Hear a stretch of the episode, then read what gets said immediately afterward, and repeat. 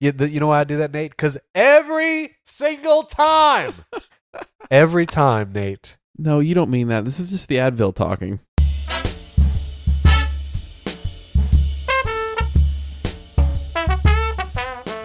Well, hello and welcome to Movies on the Side, and it's Merry Christmas season, Nate. This episode airs on December 1st. You have all eaten your turkey. That's right. You're full of turkey, but not full of movie review wisdom. I was, wondering- I was wondering where you were going to go with that. He's Steven Robles. I'm Hans Gruber. Welcome to Oh, Movies on man. the Side. You know, I thought Hans Gruber was a famous composer, but I think I was mistaken. I think I'm thinking of Schubert. Schumann? Gluber, What? M- McGruber, No, no, no. Just stop. Stop. Zimmer. Hans Zimmer now. Okay, well, anyway, because it's December 1st and we are into the Christmas season, Nate had the wonderful suggestion that we do a, a Christmas movie. Classic. I have always heard that this movie was a Christmas movie, and it was always kind of tongue in cheek, and I wasn't sure why. Mm-hmm. I mean, I knew it was an action movie. You know, the cover is like an exploding building. Right. So, you know, it doesn't doesn't leave much to, to the imagination. But uh yeah, it takes place on Christmas Eve. So for that reason it's a Christmas movie. There is some Christmas. I knew. Okay. Let's start right here. For our movie this week, we review the 1988 classic Die Hard, starring Bruce Willis. And Nate, this was the first time ever seeing this movie. I've never seen this movie before. Welcome to the party, pal. Yippee-ki-yay. Hey, why don't you put some two beeps after that? Just like you beeped, you bleeped me last episode. And it sounds. Just imagine what I could have said. Listeners, I don't know if you heard, but I censored Nate you did. during our Hobbs and Shaw episode, and he didn't say a curse word. I just want you to know it it was not a profanity. Or did I? I mean, you'll you'll never know. We'll never release it from the vault. What I said in there. No, we won't. Just like we'll never know what Steven said after Yippee Ki I know that there are children that listen to this show, families. This is a family show, Nate. Family show. this is family entertainment. This family show, Because when you're here, you're family. Hospitaliano, and so we don't want to uh, offend small ears, Mhm. whether they be adult small ears or child small ears. We don't want to offend small ears. Some people don't have earlobes that make a lobe. They just go directly into the side of the head. You know who you are. I will just Are uh, you judging them? hey, let's just insert the that clip from Waterworld.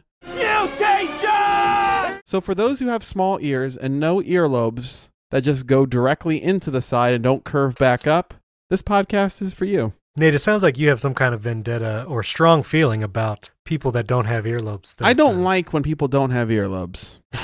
You're just stating it straight out there. Okay. I'll just I'll just You're just saying state that. my discriminatory views of earlobes. man. Just take your index finger and f- Uh-huh. flick your earlobe. If it No. can't wobble back and forth a little, I can't trust you. Do your Who can ears trust hang you? low? Do they wobble to and fro? Can you tie them in a knot? Can you Yeah, tie check 'em if in there's a bow? gill behind your ear. Do you have earlobes, Stephen? I should probably uh, know who I'm who I'm dealing with. I do. I have large ears, but I definitely have uh, distinguished ear lobes.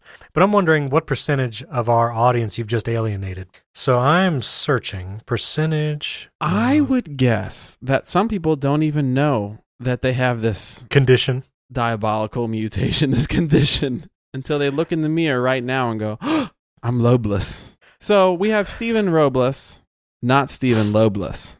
See what I did there? It's truly terrible. uh, apparently, there's a 23andMe article about earlobe types. How does it relate to their trustworthiness? Mm, like the trustworthiness of beards. Okay. I'm going to say it's 50 50. So you've probably alienated 50% of our audience. All right. I I hold to it. Come at me. That's right. How do we even get on earlobes? Oh, profanity. Oh yes. We don't use we don't use profanity on the show. We don't. And the movie we reviewed this week has its fair share. Speaking of family friendly, Yes. Die Hard is not one of those movies. So while the whole family can listen to this podcast, I wouldn't recommend the whole family watch Die Hard. Now, unless, you have Unless. one of the many services we've talked about, which is VidAngel or ClearPlay, where you can filter out uh, those things, or you catch it on TV, which I think it's on TV every Christmas. I think a lot of people our age and maybe above Uh huh. have caught this movie on TV since 1988. I would say that it is a has strong cable life. Yes, I believe it does. This movie from 1988. Nate, I'm going to share with you the Rotten Tomatoes of this movie. Uh, I didn't look at the Rotten Tomatoes before I watched it because I wanted to Mm-hmm. have my own opinion about it. Mm-hmm. But this movie is a 93% Rotten Tomato score, Mm-hmm. 94% audience score. This might be one of the highest movies we have ever reviewed on this podcast. Right. I believe at the time that it came out, Roger Ebert was like the only critic that had a negative review because Well, he hated yeah. the police big inspector guy or the Al? no, not Al, the the uh, the guy that's always angry at John McClane. Oh, that guy. Well, I'll just I'll just state right here. He was the weakest part of the movie. He can go. I think I might bleep that out just so the listeners think you said something nasty. Great. Uh, yes. Yeah, no, he's he's ridiculous. Yeah, I mean Roger Ebert, he's hard to please, let's be honest. I mean not anymore. He's passed. but- Apparently later he came back and kind of rescinded it oh. because he liked the sequels as well. I don't know. well, as a first time viewer of this, I, I was excited to see what this was all about. Yes. It's kind of a heist slash hostage situation movie. Right. Is that accurate? yes. So I had I had no idea what the setting of this movie was going to be. And so about 20 minutes in when I realized that the entire movie was just going to be in this one building, Mhm. I was ready. Yes. I was ready to experience Bruce Willis doing the I don't even know what you call this where he's just like the one man like renegade right. fighting off all these guys all by himself. Right. I enjoy that kind of plot and uh, it delivers. Right. Let's start at the beginning. John McClane flies in and goes to holiday or I guess it's a Christmas party. It's Christmas party, it's Christmas Eve. Right. This whole movie takes place on Christmas Eve. At Nakamoto? Nakimoto, a company where his I think estranged wife. separated maybe i think Right. they're separated right yes she has the career there he's a new york city cop Off the bat, as soon as Bruce Willis he talks to the guy on the plane. After you get where you're going, take off your shoes and your socks. Then you walk around on the rug barefoot and make fists with your toes. Argyle, the limo driver, picks him up. you're pretty fast argyle Yep, he gets he gets questioned by Argyle. He gets to the party. Pause right here. yes Is Bruce Willis as John McClane a likable character at this point in time in the movie? uh, see i like him because i identify with him and argyle where argyle is literally harassing him with questions Just drive the car, man. Hey, come on, you divorced? You separated? She had a good job. Now that meant she had to move here. You're very fast, Argyle. He did sit in the front of the limo though. I'm going to say that's a bit of an issue. If you don't want to be talked to, you should have sat in the back with your stuffed bear. fair enough uh, is he a likable character i had not made a judgment call at that point Okay. i was not sure You were still waiting. yeah and and, uh, and i'll be honest i still don't know if i like him at this point Right, right, right. he's a little crazy Yeah. in this movie. It's true. So he shows up, meets his wife. His wife is being hit on by what I assume to be like this guy is the best because he is the worst. This guy's name is Ellis. The guy who is constantly playing with the frosted donuts Oh my. for those Yes. I mean for the uh for the little the little small earlobes that are listening. His head's in the frosted donut, so to Yes. speak. He is the worst. He is the worst. Yes, his name is Ellis, and my only note on him is Ellis is a dirtbag. That's my note. Ellis will die in this movie. Yes. That's how these movies work. I was I was waiting for the scene where uh, John McClane's wife was going to be caught with him. Oh. but I think she's too smart for that. I think this guy was too much of a jerk. So- Right. Right. She kind of has no interest in him. Well, on a side note, because this movie is in 1988, I love seeing the cassette tapes and hearing references to VHS tapes. Uh, those are wonderful references. I thought of you, speaking of technology, I thought of you early on because John McClane shows up at this building, goes to the security desk, and sees in front of him a touch screen. I'm not Oh, even sure if it yes. is a touch screen. It is. It that is just yeah. a directory, just showing like, hey, uh, Mrs. Gennaro, uh, her office is on the 30th floor. right. I think John McClane said something like, Cute toy. And I looked at that like, are you? Is this a day where you were impressed that there was a screen that had people's office numbers on them?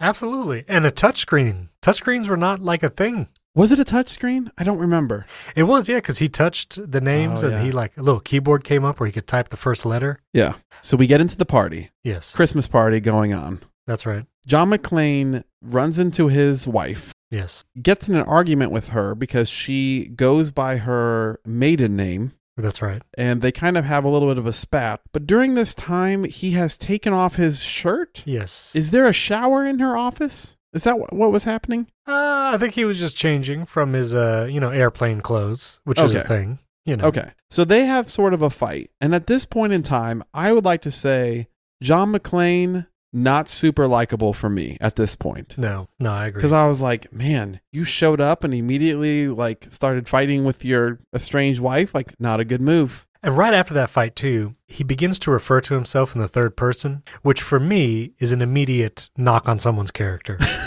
Come on, John. yeah, if you refer to yourself in the third person, you have to uh, think about your life decisions. That's not Well, it's not acceptable. That's great, John. Good job. Very mature. I have a I have a small disagreement with this. I think him talking to himself i- is something that wins me over throughout the movie for John McClane. Maybe not the reference to himself, Uh-huh. but when you shoot a movie that is kind of lone wolf, he is constantly talking to himself. Think, John, think. Right. Come on. I guess What are you doing, John? What are you why are you here? Bring the cavalry and the yeah. he always seems so crazy whenever he does. it. He's constantly talking to himself and down talking himself. Yes, for real. So as he's pondering that fight with his uh, separated wife, the bad guys come in, Yes. and they're Germans. They always, for some reason, in this era of movies, it's either like Germans or Ukrainians Russians? or Russians. That's right. right. One of those, one of those three, and they're doing some elaborate heist. Now we are introduced to the bad guys with two men coming into the lobby of that building. One of them being the computer guy of the group. Right? His name is Theo. I just want to state that of all the bad guy characters, Theo was my favorite. I actually liked him. So Kareem rebounds, right? Feeds Worthy on the break, over to AC, to Magic, then back to Worthy, right? Boom!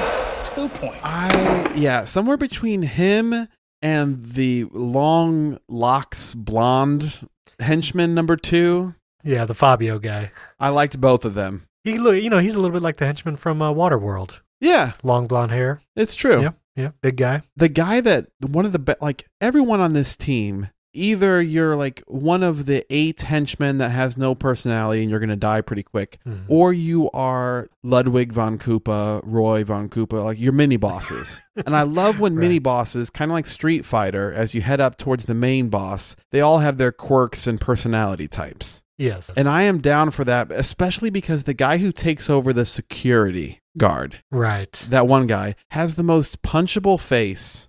I rooted for his demise that whole movie. I didn't exactly Yeah. remember when he died, but I was ready for it the whole time. He's the worst. I thought it was hilarious when the policeman Al first comes to the building, knocks on the door. That guy that you're talking about answers the door in kind of like a southern accent. Yes.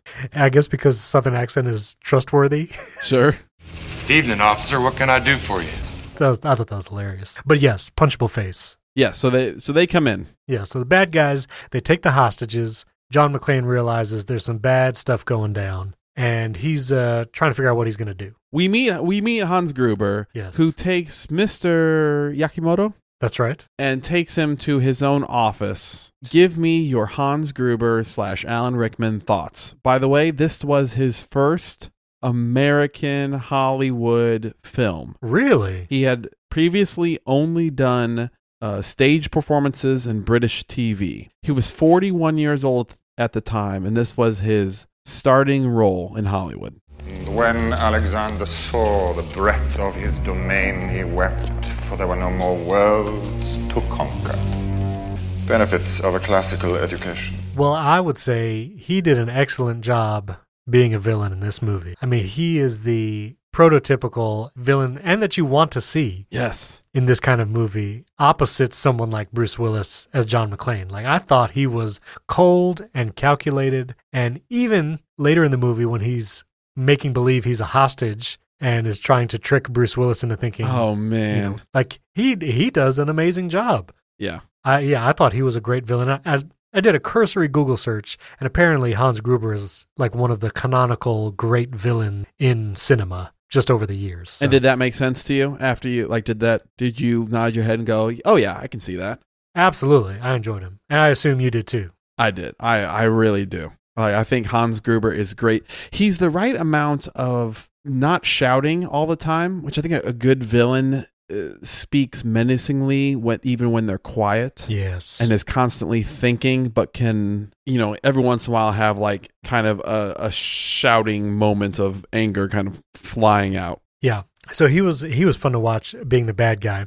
So the f- the first guy that Bruce Willis takes out, the uh, super blonde guy with glasses, and uh, they get into a tussle or whatever. But he sends him down in the elevator, and he writes on the sweatshirt, "Now I have a machine gun." Ho ho ho! right. and Hans Gruber like reads the sweatshirt out loud for Yes. everyone, including the ho ho ho. Ho, ho, ho. I think that's hilarious. Now I have a machine gun. Ho, ho, ho. which apparently this first villain to be killed is the blonde like the main or the, the you know the second boss Right. second boss bad guy long blonde haired guy's brother Because he flips over a table and he's like, I want vengeance. he said okay wait a minute he, he literally flips a table a desk and he says Blood. There it is. and then later in the movie uh, hans gruber the bad guy is like we'll have him neutralized and the blonde bad guy's like well i want him dead like it almost looks like hans gruber's like yeah that's what i meant that's, what I, that's what I meant. So it's around this moment too where we're introduced to Officer Al. Or Carl Winslow from Family Matters, Reginald Val Johnson. When I saw him on screen, Nate, I wasn't sure what to think. I thought, is this going to be ridiculous or is this going to be great? What's your Family Matters background, by the way? Oh, well. Family Matters was just canonical in the Robles household. We, we watched it all the time. Yes. Okay. Good. Saw all the We're in the episodes. same place. I watched a ton of Family Matters. Carl was his character name in Family Matters. Yes. Impressionable, but also kind of like goofy. Sure. I don't know if that's a good word for it, but so I was curious how they're going to play that in this movie. But I just want to say I thought he was amazing as this officer Al, and he was one of my favorite characters in the movie, if not my favorite. I am with you. In watching this recently, again on a plane, Al, he is a, a hero you cheer for. At the end, the the brother pops out from under a blanket after you think everyone's fine and good, and Al shoots him. That's the hardest that I wanted to cheer while watching this movie. So the background is, you know, John McClane and Officer Al talk on the walkie-talkie throughout the movie, and they kind of develop a relationship over this walkie-talkie, which is great. Right. It's like script writing and movie making. Like they've never seen each other; they're just talking and they're relating as cops. I hear you, partner. LA's finest are on it. So light 'em if you got 'em. Way ahead of you, partner. And towards the end of the movie, Bruce Willis asks him like, "Why are you behind a desk? Something must have happened." And Officer Al talks about how he accidentally shot a teenage boy early in his police career, Right. and he's never been able to shoot anybody or ho- pull a gun on anybody since. right. That's why he chooses to be behind the desk. And so, man, at the end, the end when John McClane is holding his wife after you know all the bad guys are seemingly done, and that blonde hair bad guy comes out and Officer Al shoots him. Nate, what do you think I did at that moment? I don't know. I don't know. Tell me. You know what happens to me in po- in moments like that when I watch my You cried? absolutely, Yes. absolutely. When, when Officer Al took that guy out, like and kept shooting him, I teared up. Yeah. It was an emotional moment. He was great. yes, Officer Al. Al is juxtaposed with the rest of law enforcement in this movie that show a level of incompetence mixed with cockiness that is hard to believe. Mm-hmm. Bruce Willis puts out like a help on the radio. I could not believe that they received his helpline and said, Sir, sir, this is an emergency line. Please get off. Yeah, it was ridiculous. I can't believe that would exist, right? No, no, that's crazy. If a guy calls and says, even if he said, like, I am the gunman, if he just said, like, people have guns, it's a hostage situation at so and so a place, and they're like, maybe go check it out. It's probably a prank. A prank? Right. A hostage situation is a prank? Bruce Willis at that point says, Attention, whoever you are, this channel is reserved for emergency calls only. Lady, do I sound like I'm ordering a pizza? it's Sir, get off the line. This is for emergency. And he's yelling. that version of unhinged Bruce Willis was hilarious. I enjoyed those moments. Well, and then when they send Al to go check it out, and he's walking around that lobby, and you think, oh no, is the worst guy in the world going to shoot him? The, the guy who's pretending to be the security guard now.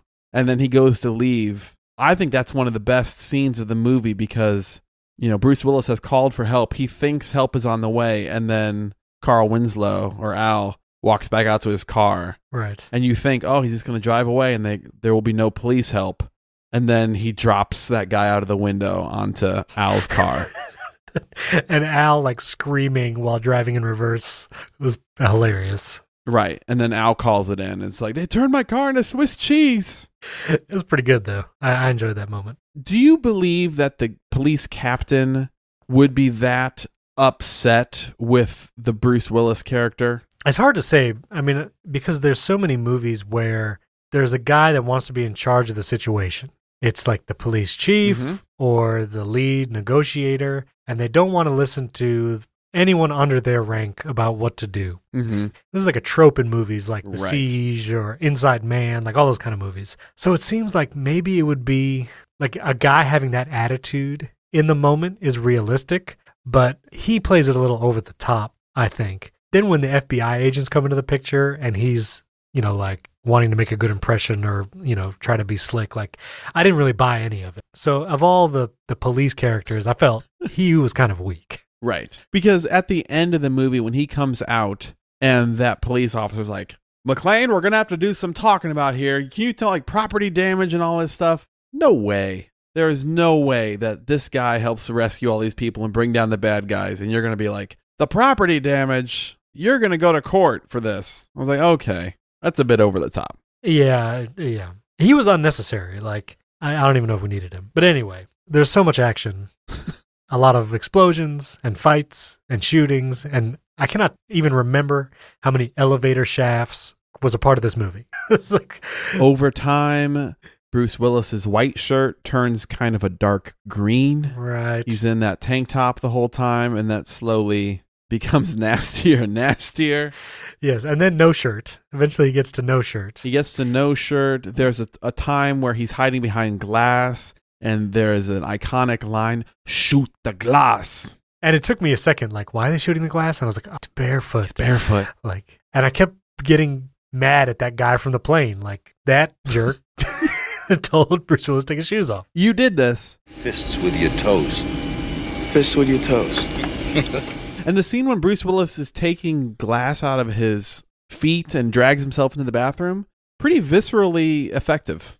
Yes, I was like kind of flinching and like squinting because it was like, wow, that's serious. Yep. The scene though, just to go back when Hans Gruber runs into Bruce Willis, and we're not sure if Bruce Willis knows that's the bad guy, Right. but we know that Hans Gruber thinks he is, and you know Bruce Willis gives him the gun but has no bullets in it. Like a very good intense scene when you're not sure does Bruce Willis realize this is the bad guy or not. Like Right. very good tense scene.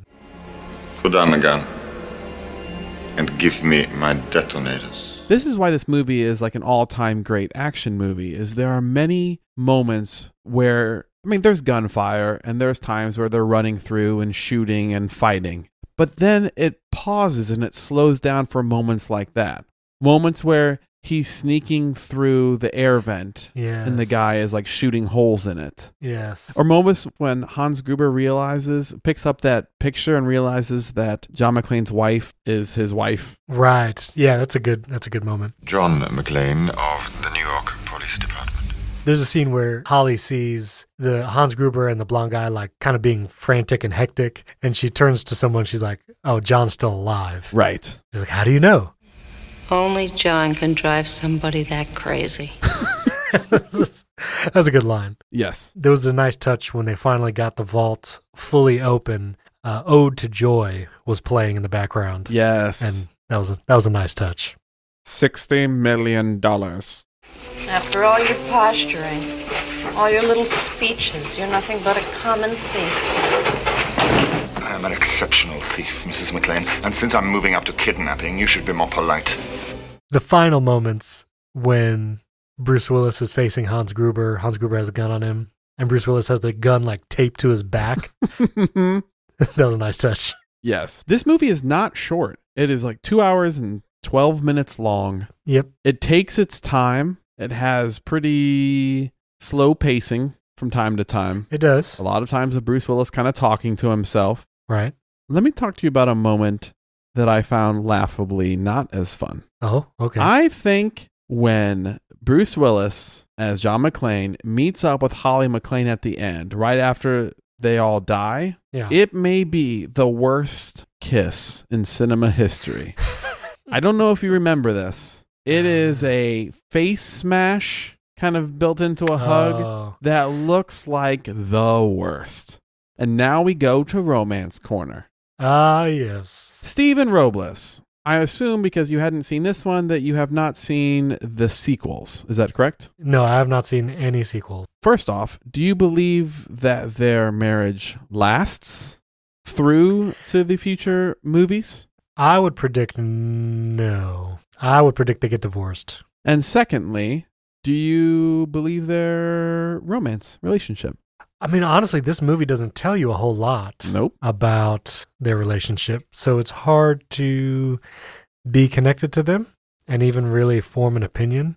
But you have to. I'm asking you to form an opinion. No, no, I know, I know. I mean, I, I don't think you get a payoff in the romance part in this movie. Like that, even that final kiss, it just seems like perfunctory. We have to do it because it's the first time they're together since the beginning of the movie. But yeah, I don't know. Meh. It's my opinion, I guess. Meh. Meh, he says. I'm, I'm, I'm trying to, I'm about to rewatch the kiss because I want to make a judgment call on this moment. Perfect. I think it's right after Hans Gruber does fall in slow motion, which Oh, yeah, that's ridiculous. What in the world? Sorry, that was a real that was a real time reaction. I think when they started kissing, I just kind of like started doing something else because I just figured they were going to kiss. But that is a truly terrible kiss. I that's an agree. atrocious kiss, is it not? for romance corner. That kiss alone gets like zero out of five. that's pretty terrible. Oh man. What do you say about romance corner? Yeah, I would say I'm kind of in the same place. I actually don't remember from the sequels if they are together. I know his daughter, I believe Lucy McLean, is in. I- I've seen Live Free or Die Hard. I think Okay. the 2007 one. I think it is the perfect amount for this movie.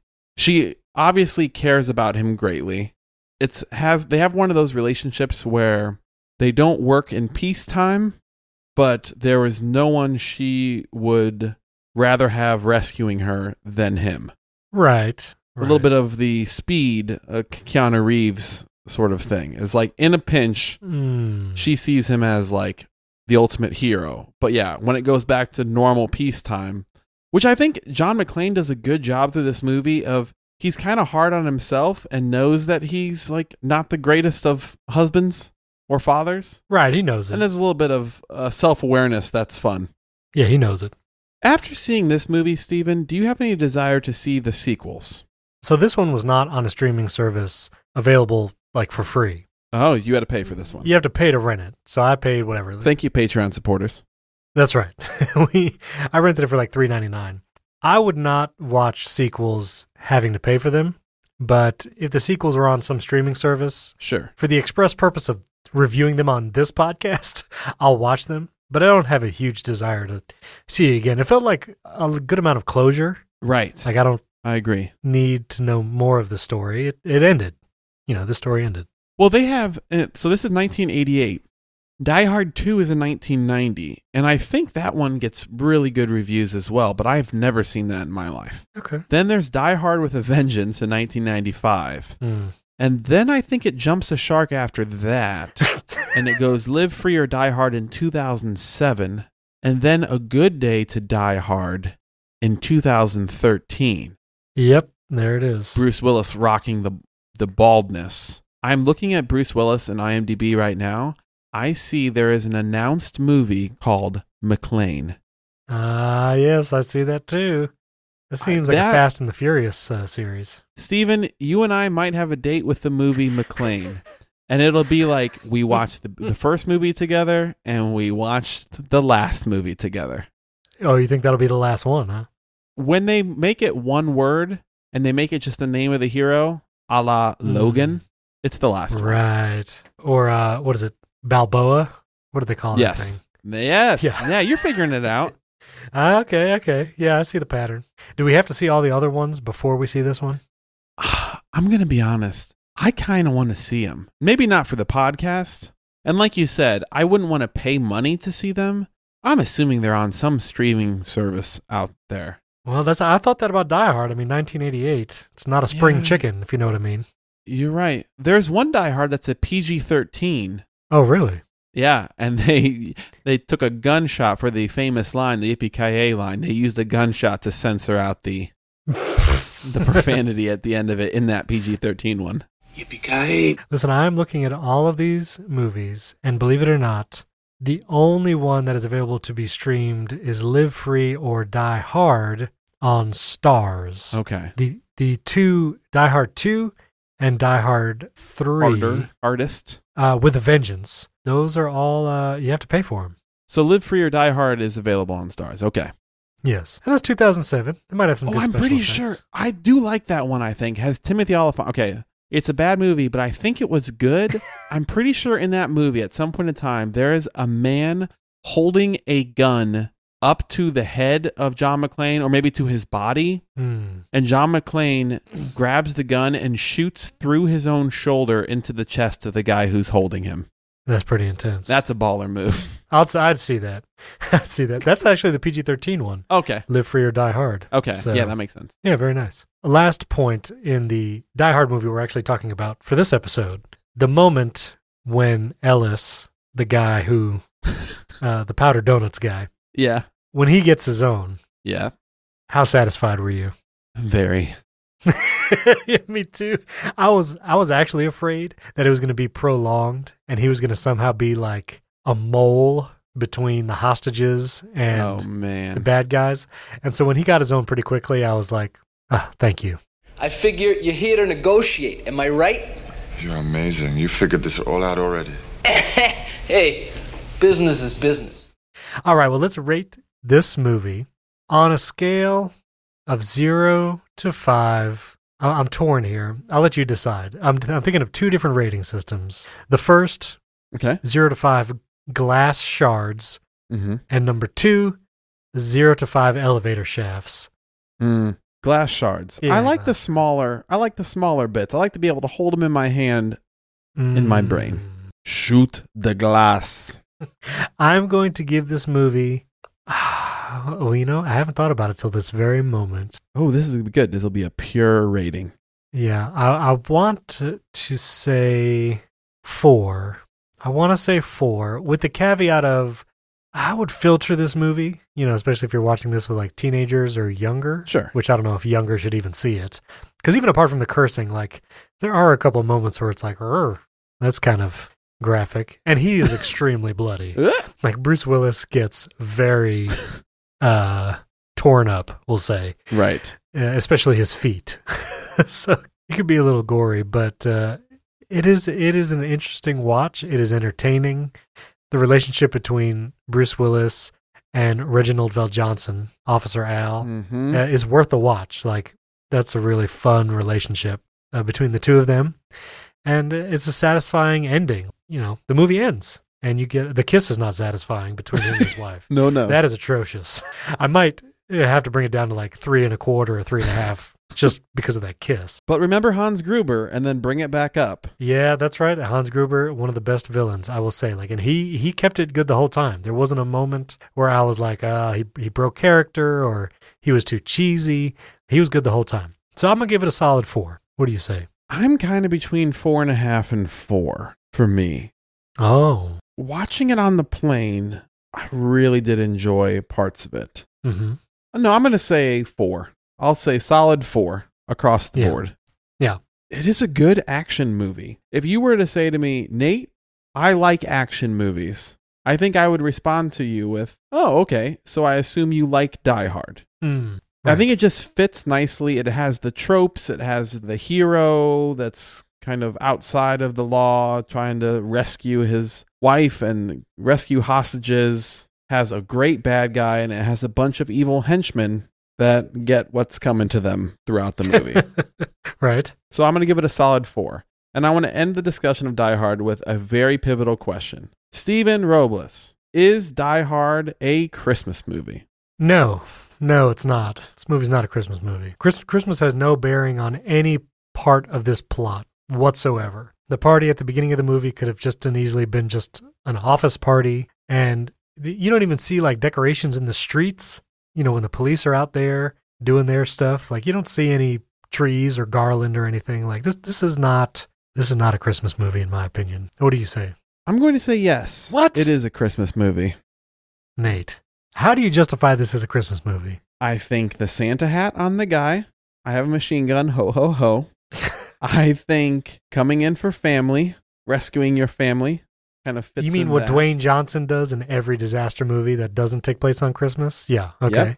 Yep. Go ahead. No, I don't think it needs to be Christmas, but I think there were enough choices that felt. I mean, it is in LA, so uh, just as harsh as my stance on earlobeless people is, if you're in a hot, warm climate, you're not really getting that. You know, what's the point of putting snowmen up? There ain't no snow there. I'm looking at you, Florida boy. Yeah, yeah. Well, I know. I agree. but I'm going to say yes. Just kind of give a dissenting opinion. I think it would fall into it's as much a Christmas movie as there are several other movies that are viewed as Christmas movies that I'd say are just as little connected to actual Christmas. Like what? Name one. Uh, it's a Wonderful Life. Yeah. Well, no, I disagree. I think the the whole angel aspect and showing him different versions What his of- life could have been, that could have been any Could have been. time. No, but it only happens at Christmas. A Christmas Carol, It's a Wonderful Life, uh, you know, all those movies. Reach out to us on Instagram. Tell us Yes. whether this is a Christmas is Die Hard a Christmas movie. Let us know on Instagram. That's right. Instagram.com slash movies on the side. We did not say a word about a top five this week, Nate, but I have one prepared. Oh, wonderful. Top five Bruce Willis movies. Can you do that? Oh yes, I can. I will begin with one honorable mention. I am putting I'm putting Die Hard in my honorable mentions. Okay. There you have it. Uh, I have Armageddon in my honorable mentions. Oh, I'll add that to my honorable mentions as well. I think he's good in Armageddon. Yeah, I agree. I think we we've talked about Armageddon. I do not like Armageddon. I do not like it in a bus. I do like Bruce Willis in the movie. That's right. Listeners, you should go back and listen to our Armageddon episode. Okay. My number five is the movie Looper, opposite, uh, what is that, Joseph Gordon Levitt Yeah, movie? Yes, that is my number five. I kind of want to see that movie again. I would do, we should do it for the show. I All right, I think that'd think be it's a very good time one. travel based, which I think is every other movie we review. It's it's at least 15% of the movies we do. Absolutely. I'll give you that. All right, my number five is Surrogates. Oh, It is not that great of a movie, Okay, but it good. has extreme sticking power for me. Oh. And Bruce Willis plays a very nicely. He plays a great character who has lost uh, his love in somehow. Either they're estranged, or he's made mistakes in the past, or he's mourning the loss of a loved one. It has uh, Rosalind Pike. Mm. She is his wife. She is great Okay. in that movie. My number four Bruce Willis movie is The Jackal, where he's like a arms dealer. Have you ever seen this movie? Never seen it. Oh, man. He is. There are a lot of these I ruthless. have never seen. He's ruthless in the Jackal. Uh, It was on TV. I think Jack Black is actually in a scene in that movie. It was pretty intense. But anyway, the Jackal. It's my number four. My number four is Red. I believe that Red is a sneaky, sneaky good movie. Hmm, It has John Malkovich, Helen Mirren, Morgan Freeman, I believe, is also in it. okay. Retired CIA people, Red, playing Frank Moses. Red. My number three is Sixth Sense, the M Night Shyamalan movie, kind of the movie that put him on the map. I mean, I think everyone agrees it's a pretty good movie. Uh, It put M. Night Shyamalan on the map. Not well, Bruce yeah, Willis. yeah. No, Right, no, okay. no, no. M Night Shyamalan, Yes. and it also put uh, what was his? Oh, Haley Joe Osment is that his name? Yeah. Yes. Great that you mentioned it because my number three is also Sixth Sense. Ah, we share it. Very good. I saw that movie at a friend's house at a sleepover. That's terrifying. Can you guess how much sleep I had that night? One hour, if that. If that. Yes, that is correct.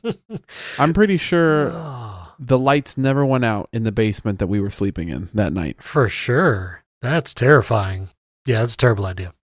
All right. My number two is the war movie Tears of the Sun. You ever seen this movie?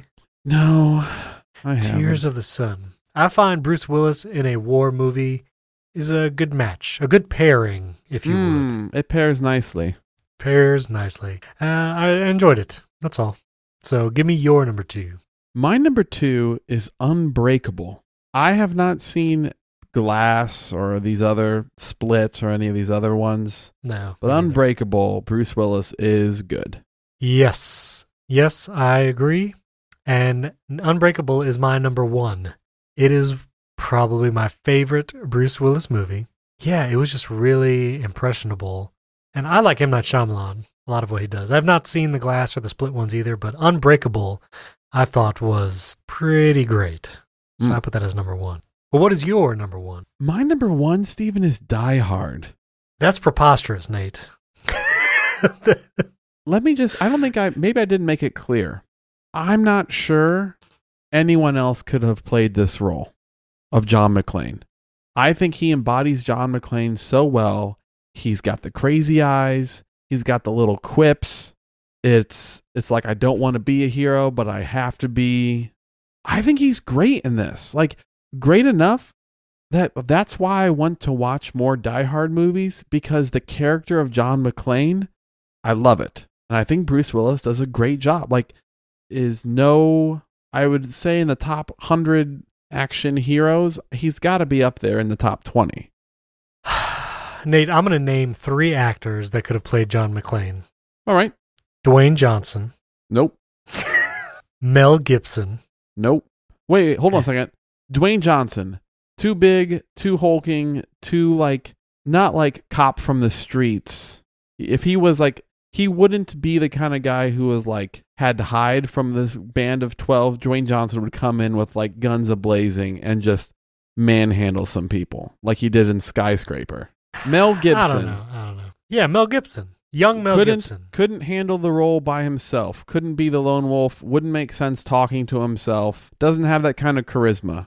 He's great, but doesn't have the charisma. Just sitting by himself, back against the piece of metal, looking at how many bullets he has, and trying to pump himself up to start again. All right. I got one more chance here. All right. I want you to think about this one. Okay. Denzel Washington. Hmm. Think about how much you love him in Deja Vu I know. as a cop. You've done okay. Hold on. a s- Let me let me let me picture it. Uh Uh-huh, huh. Uh huh. Denzel would be good. Denzel. could Denzel do would it. be good. He could do it. And he can be crazy. We know he can be crazy if we wanted to. be. Denzel. Hmm. I, I putting him in all those scenes, I think he could do it. Okay. All right. Maybe Denzel. Maybe Denzel. I'll settle for a maybe. One out of three. I'll settle for that. The one, the one scene that is hard to picture is when all the hostages are on the roof and Bruce Willis is trying to tell them to get down. and he's shooting the gun in the air. It's just like shooting the gun straight up in the air. That's a little harder to imagine Denzel doing, like because that's really an unhinged moment. But I mean, he could do it. But but I'll give you that. Bruce Willis has that. Right. I think he's got like. I guess I just trust that Denzel will make good decisions all the time. Where I feel like th- Right. Bruce Willis was a little bit more conflicted and was a little bit more unsure of what the right decision to make was. You didn't believe that everything that he did was perfect. And I feel like when I think of Denzel as an action star, I picture him really doing the right thing all the time. So that might be my greatest knock against Denzel in this role. Okay, I still think he could do. He could do it. I think he could have done it. It might have been a slightly different movie. There are reason there are six more Die Hard movies. I'll use that as Well, I- my I exhibit also- B. Yeah, I'll have to see some of those and see if Denzel would fit. Yeah. Well, anyway, that was a good, a good little experiment. Could Harrison Ford have done this? Kind of like Air Force One is back in Oh. 1988. Harrison Ford, the kind of That's fugitive. a good. That's a good thought. I think he could have. I think some of the hand-to-hand fight scenes with either Denzel or Harrison Ford wouldn't have been as frenetic. Right. You know, I think Bruce Willis really brings like a crazy energy to those moments. There's a there's an athleticism to the way he moves Yeah. that I feel like you can't teach. He's just like yeah. But but I think it's possible. I've never looked at Harrison Ford moving even at his coolest and went, "Oh, you're a really athletic dude." you move your body super well. Right. Yeah. You have great control over your your limbs. Yeah, I get that. That- That's a harder sell. Well, listeners, first of all, tell us is Die Hard a Christmas movie? Comment on the Instagram when it goes up. Movies on the side on Instagram and Twitter. And tell us who could also play John McClane. Do you know an actor or actress that could play this role in Die Hard? Let us know. And also, give us a five star rating in Apple Podcast because uh, it's been a minute since we've gotten a review. Nate's dad can only give us five stars so many times for it to count. You only use so many burner accounts. That's right. That's right. So uh, give us five stars on Apple Podcast. We would appreciate that. And of course, check out our Patreon at patreon.com slash movies on the side. We have a little community there, and we have a bonus episode every week. This week, Nate recounts his LASIK eye surgery in detail. A harrowing tale. A harrowing tale. Uh, He's not blind though. No, no, don't worry. Or maybe, maybe I shouldn't say that. Should we leave that as a uh, as? Did Nate go blind? That's the BuzzFeed headline. I'm w- looking at the list of the 50 greatest movie action heroes of all time. Yes. Number one, James Bond. Number two, John McClane. Number three, Jason Bourne. Number four, Indiana Jones. Number five, Ellen Ripley. Number six, John Rambo. Carry on, carry on. You know what's sad is Dwayne Johnson needs a franchise besides Fast and Furious to be that solo action star because he's in all these like random disaster movies and such. But he's not going to have like that series of things like Rambo or John. Can I tell you McClane. something controversial? I think Jason Statham is a better action star than Dwayne Johnson I liked him in Transporter, but better. I don't know. and the Meg. How about the Meg? Ah, we'll have to leave that for another day. I'm not sure. I'll reserve judgment.